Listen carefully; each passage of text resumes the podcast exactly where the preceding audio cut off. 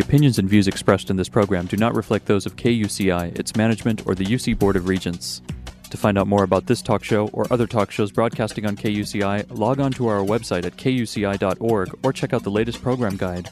Good morning. You're listening to KUCI 88.9 FM in Irvine, California, streaming online at kuci.org and podcasting on iTunes. Welcome to Privacy Piracy. I'm Lloyd, the show's engineer. We've enjoyed bringing this show since 2005. Your host is Mari Frank, a local attorney since 1985. She's a certified information privacy professional and the author of several books, including Safeguard Your Identity Protecting Yourself with a Personal Privacy Audit and The Complete Idiot's Guide to Recovering from Identity Theft. Mari's testified many times on privacy issues in Congress and the California legislature. She served as a privacy expert for numerous court cases nationwide and at a White House press conference featured on C SPAN. You may have seen her on Dateline, 48 Hours, CNN, NBC, The O'Reilly Factor, and many more shows, including her own 90 minute PBS television special, Protecting Yourself in the Information Age. To learn more about this radio show and our great guests, please visit kuci.org slash privacypiracy. Mari, what's our show about this morning? Good morning, Lloyd. Yes, we have a wonderful guest. We're going to be speaking about privacy in the European Union and in England and how it's similar and different to the United States. And we have a wonderful guest coming to us right here in California, but he's actually from England. He's visiting to do a speaking engagement in Irvine. And so we're just thrilled to have Robert Bond with us. His middle name is James, so we have James Bond with us. And he is head of data protection and cybersecurity at Charles Russell Speechlys LLP. And you can find out more about his website at our website at kuci.org slash privacy piracy, but also you can go to crsblaw.com and there you can find out more about him. But let me tell you a little bit about his background, and then we'll be happy to have him speak with us. Robert Bond is a partner and notary public at Charles Russell Speechlys LLP a certified compliance and ethics professional, and he is a solicitor, which is like an attorney in this country. He provides international notar- notarial services and also specializes in privacy, IT, IP, and compliance. He's a legal expert and author in the fields of e commerce, computer games, media publishing data protection, information security, and cyber risks. And you know, these are huge issues right now. He's named in the National Law Journal's list of 50 governance risk compliance trailblazers. He's listed in the top 10 in Who's Who of information technology lawyers in 2014 and in best lawyers in the UK and also in Who's Who of Telecommunications, Media, and Technology in 2015. He specializes in data protection and information security law, and he's done that since 1983. He's chairman of the governance board of the Data Protection Network.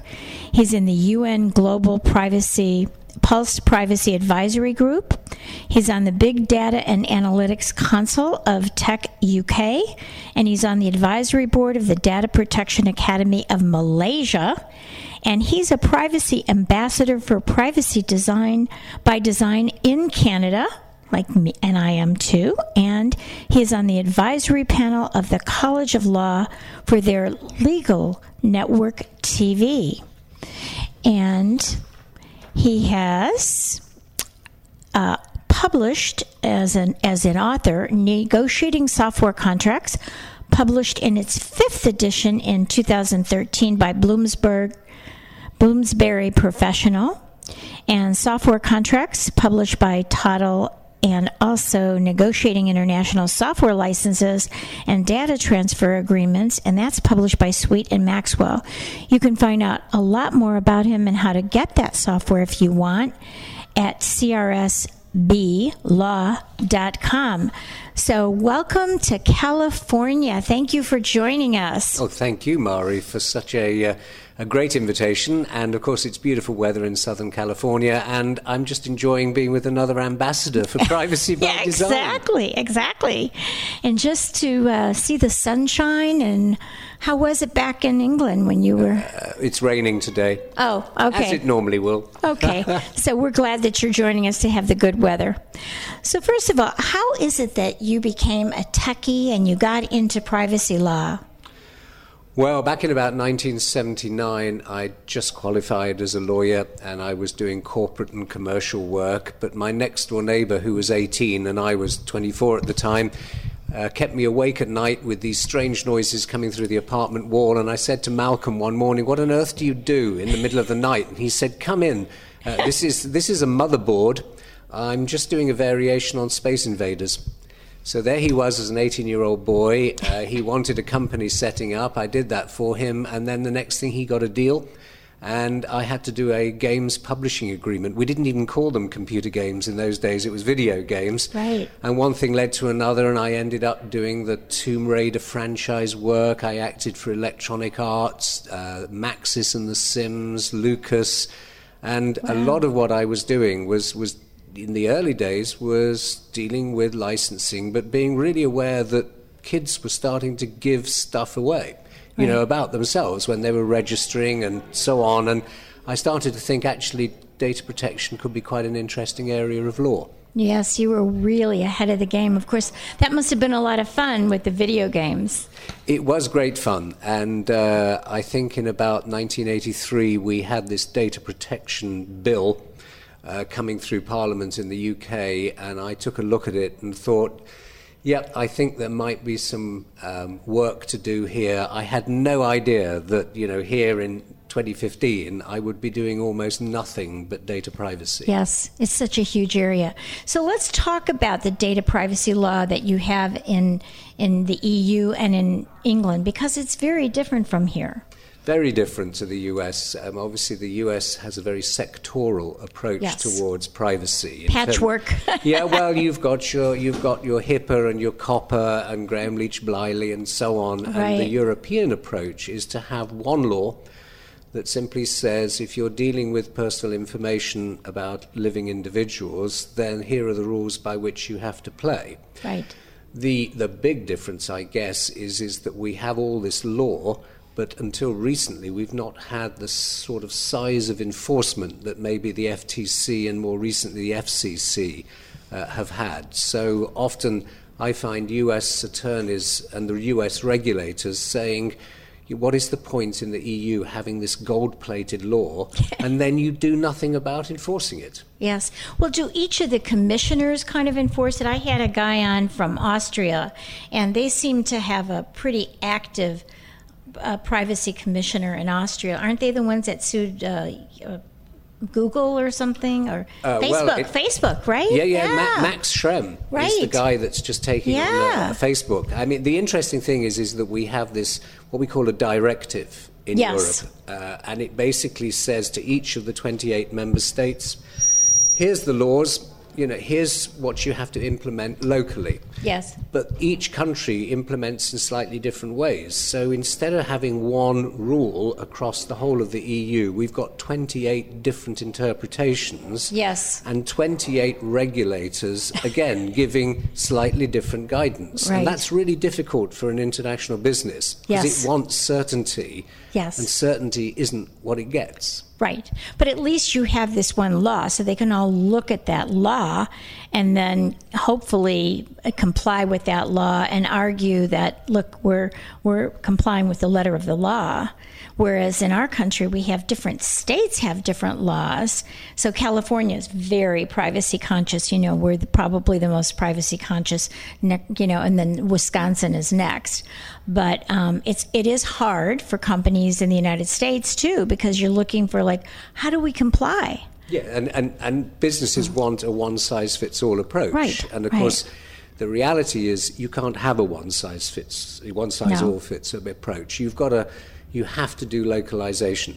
Yes. And, and, that's mostly what I spend my time doing is helping US headquartered companies manage this patch, this Yes. network, this this patchwork of Yes, laws yes. outside of the U.S. Yes, and then they have to worry about it inside too. So True, they have to have their own. Yeah, it's it's it's uh, it's pretty insane.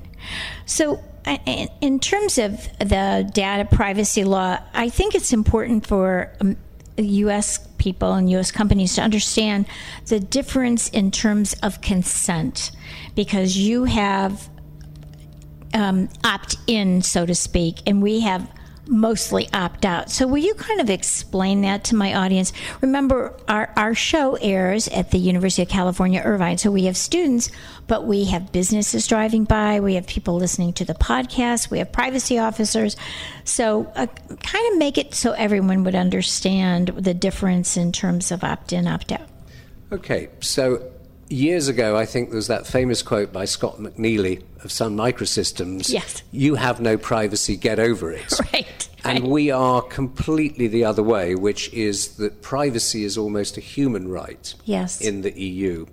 And therefore, you can't assume that individuals agree to their data being collected, big data analytics, um, marketing, etc. So, Yeah. our default position is I have privacy, get used to it. Yes. And therefore, businesses. I have to give you my consent to use it. Therefore, businesses have got to accept that they've got to persuade individuals why they should agree to something being done. So we have very much a uh, express or explicit consent Prior approach. consent, yes. So businesses need to have transparent, plain language privacy notices that says, "We love your privacy. These are all the things that you get for free, and in exchange, this is why we would like your information. Can you say yes?" Right. And of course, the big risk is is that many marketing people say to me, "But nobody ever ticks a box to say yes. Oh. Why can't we pre-tick it?" And the answer is, "No, you can't." right. And Yeah. I think that the, the, the younger generation work on that basis all the way around the world. yes. The trouble is, is that you know if the uh, privacy is the new oil of the internet, or data Which is the new oil of the Yeah. internet, Yeah. uh, then you better make sure that you don't have a gusher. So you need to make sure that your database, which you know is what your company is being valued on, Right. is actually worth the paper it isn't written Yes. on. And that's becoming a big issue as companies start to do mergers and acquisitions, do Right. IPOs, do venture capital. The lawyers are starting to say, well, can you prove that you have a right to all of this data that you've been collecting for the last one year, five years, ten years? Right.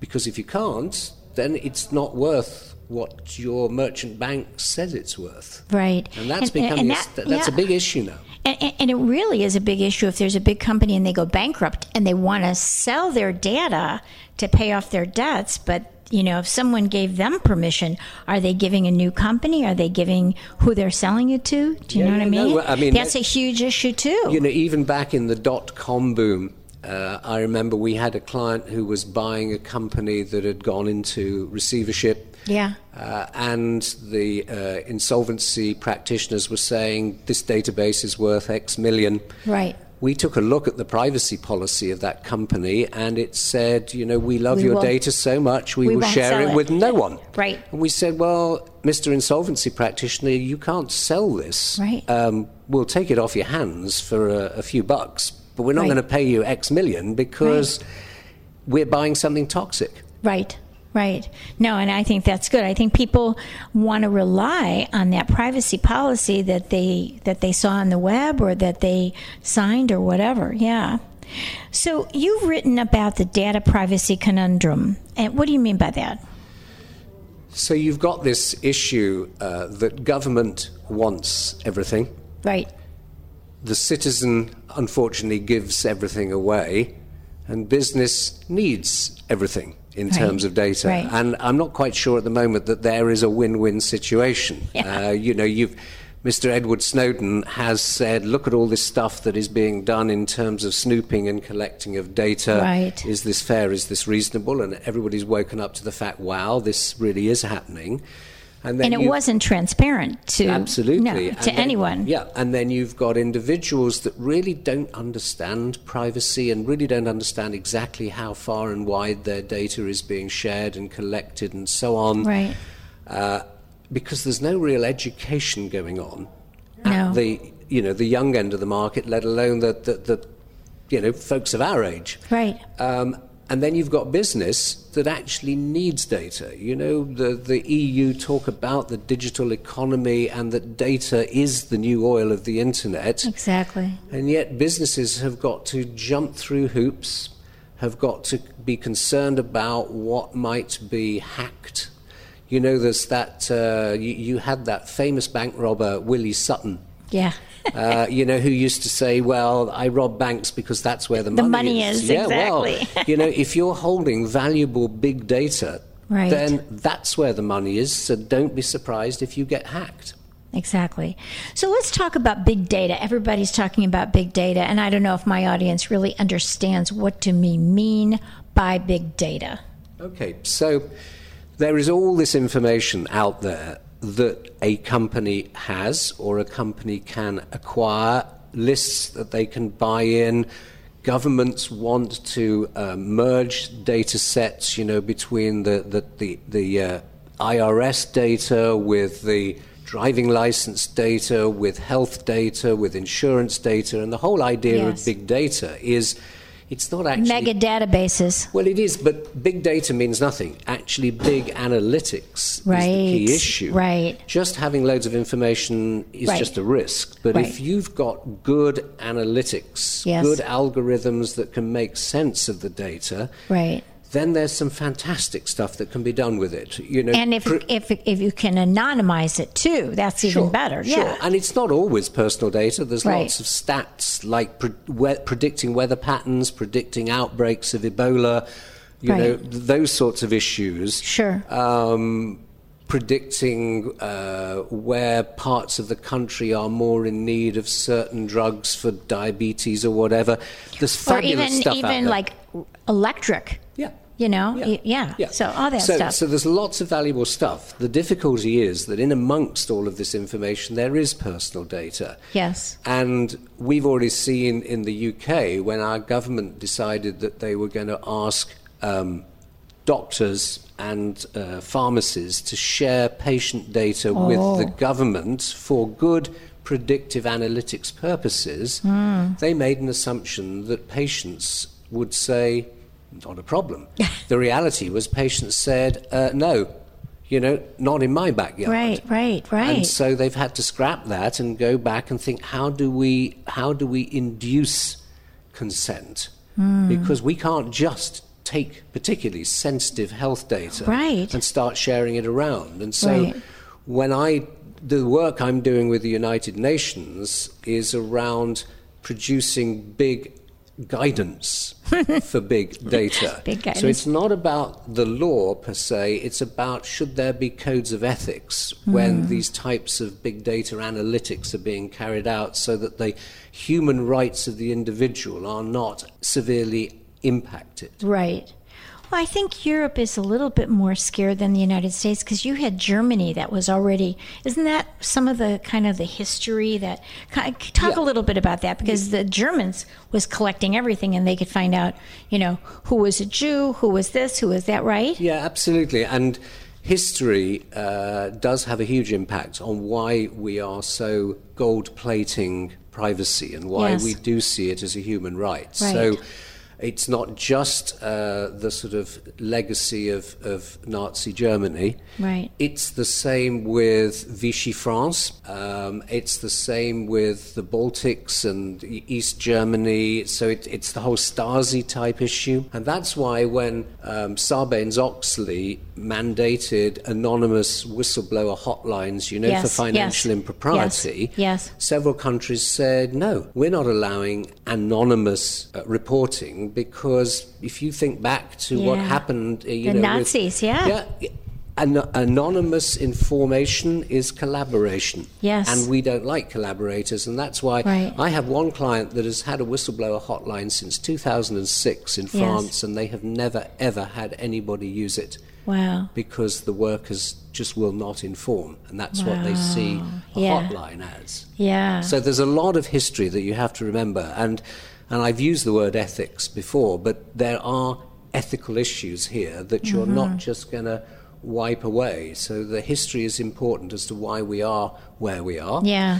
Uh, although I know that you know Germany is being forced to rethink its particularly um, protective position for um, the rights of individuals, particularly as a result of that recent crash, where I don't know whether it's reached the news over here, but the the uh, pilot Yes. of a oh, plane, of course. Of course. um, who Had medical had privacy. They have, had they have known that there was this, Right. which he was he was quite able to not disclose to his employers, they would have probably never had him flying the plane. So I think that there are some lessons now being yes. learned. Yes. Um, and this is the conundrum. Especially mental health. Sure, sure. But I mean, this is the conundrum. Yeah, it is. It's a individuals huge have rights. Right. Government wants everything. Individuals don't understand privacy, and businesses genuinely need this data because that's you know that's Yes. the this is the biggest asset that a business has. Yes. Yeah.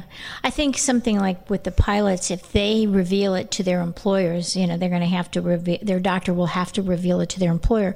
You can carve out certain things because that's for public safety, you know? So, Yes. you Yes, know, I mean, you're going to have to carve out things. I mean, to just have a, you know, totally everybody sees my medical records. No. I mean, if I had to have a certain thing that they wanted to see my medical records to make sure that I was capable of doing my job, then they shouldn't be able to share it with anyone else, but they should be able to say, no, I can't Sure. I can't have this job. Yeah.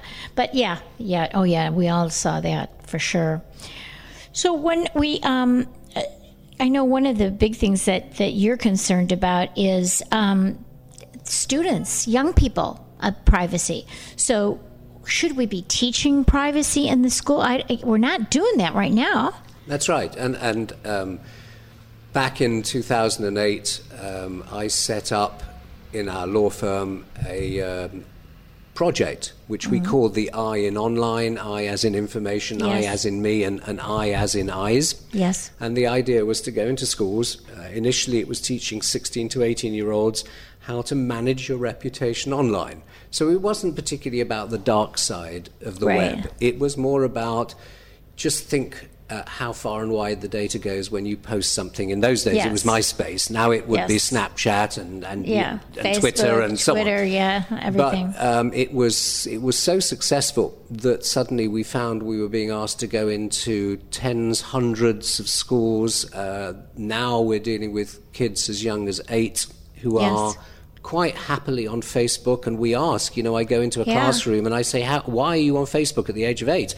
I, li- I lied about my age. My sister signed me up, and there were two twin girls who said in unison, "My mum said it would be good for us." Oh. Half an hour later, in that classroom, they admitted that they were in regular exchanges with a man. oh, my goodness. Yeah, the teacher goes ashen white. Uh, the headmistress says, We had no idea. Will you come and talk to the parents? And I said, I'd love to do a parents' evening. Uh, it was set up and then cancelled through lack of interest.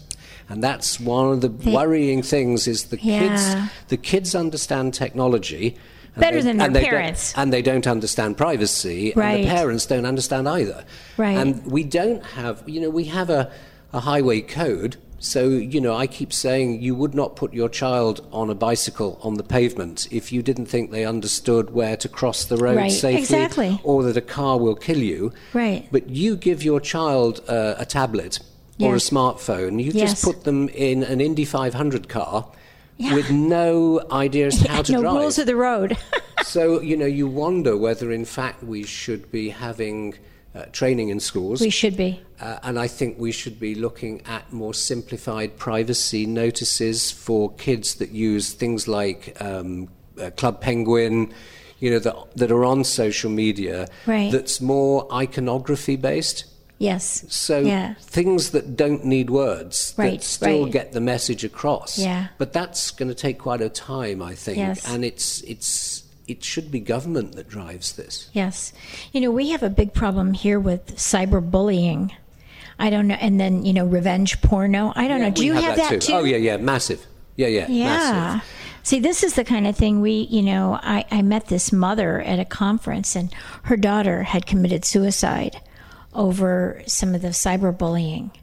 And so we're seeing more of that. So are you dealing with that too in your in Well, your actually, we have in Europe, uh, the European uh, Commission has set up something called the Safer Internet Centre, which Mm-hmm. I'm actively involved with in the UK. Um, and what that does is does go into schools and it teaches safe internet use. Yes. So that is focusing on the sexting and the cyberbullying and so on and the revenge porn type things. Um, because it is a growing area and there's so many, particularly with, with girls, there's so many girls are um, concerned that they must have more likes than their friends and so they're doing Yeah. things to get the likes without understanding really what they're doing. Yes. And I think there's an awful lot of innocence being lost.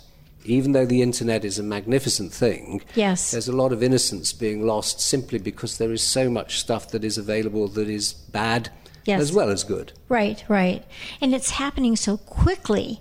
You know, we can't even keep up. And you're you're a techie, you know, and I'm I'm better than a lot of my friends. So, uh, but I think it's just really hard because the kids are living it like constantly, and it's constantly changing, and there isn't any transparency, and parents can't keep up with their kids. It's uh, it's it is it's a real challenge, I think. I- I'll have to tell you a funny story if Okay. you'll allow me to. Yes. But uh, a couple of years ago, I needed to engage a uh, lawyer in Canada on a particular piece of work. Mm-hmm. Yes. And I sent uh, this guy an email and said, Could we have a conference call tomorrow? Yes. We've got a new client for you. And he said, That's absolutely fabulous, but I'm working at home tomorrow. Uh, can, can you use this number? Um, we we uh, rang up. Um, there was no answer. Um, we rang again. No answer. Um, he was clearly logged on to the conference call, but there was nothing happening. So I sent an email and I said, Charles, are you going to get on the call? Right. And I got this email, came back straight away, that said, just go yourself. And I, I, I sat there and I, I emailed the guy back and I said, I presume from that that you don't want any business. He rings me about two minutes later and he says, I do apologize. He said, I'm at home today because I'm looking after my sister's eight year old boy. Oh, my. And I'd stepped out of the room to just make a cup of tea and I came back and found him at the keyboard and I had no idea that he had sent that really expletive word to you. Oh, my God. And I said, no, no, no, I can quite understand. And he says, mind you, he said, you should have seen what he'd sent to his grandmother. Oh, and that's the trouble. I don't think that Yeah. the child understood No. what he was really saying, No. but he just picked this up from somewhere or other and, you know, sat at the Yeah. keyboard and told me where to get off. But sometimes people, adults, send things where they're mad and they quickly send something. You know, I see this as a mediator when they're sending things back and forth, and I, I'm copied on something, and I'm going, oh my God, you wouldn't, you don't stop and think. It's too fast. Yeah, yeah. And of course, businesses have got to educate their staff. Yeah. that you know you need to think before you hit send. Yes. Because what we're seeing a huge increase in, which I'm not sure if the same right exists in the US, but in Europe, individuals have a right to know what you are processing about them. We call it a subject access right, and they can write to a business and say, "My name is is Joe Right. Smith. Yes, yes, yes. I believe you've got data about me. Right. Uh, here is my request for you to reveal everything that you have about me." Right. Yes, they have that in California. And Not every of course, state. the trouble is, is that usually the people that are writing in are not happy in the first place. Maybe Right. it's a disgruntled consumer or a former employee. Right. And the last thing that you want is is that smoking gun in an email where you think, why did my colleagues say that? Right. Because right. now it's in. Then you have to train your staff. Yeah, absolutely. You really have to train your staff, and especially if you're using staff from Pakistan or India, you know, and, they, and they don't have the kind of savvy that we would have here in the United States or the, or the particular uh, social mores that you would have in England, right? I mean, everybody's got their own style, and, Sure. and it's Sure. uh, crazy. We don't have a lot of time, so I just want to ask you one question, and we'll make it really short. Um, tell me, well, we are just out of time. We'll have to have you come back and talk more about the Internet of Things because I think that is just fascinating stuff, and I know you're going to be talking about that here in Irvine. So thank you so much. We are wonderful, Robert James Bond. We'll, we'll have you back again. And you've been listening to KUCI 88.9 FM in Irvine and KUCI.org on the net. I'm Mari Frank. Join us every Monday morning at 8 a.m. right here on KUCI. Visit our website at KUCI.org slash privacy piracy. Thanks. Stay private. The opinions and views expressed in this program do not reflect those of KUCI, its management, or the UC Board of Regents.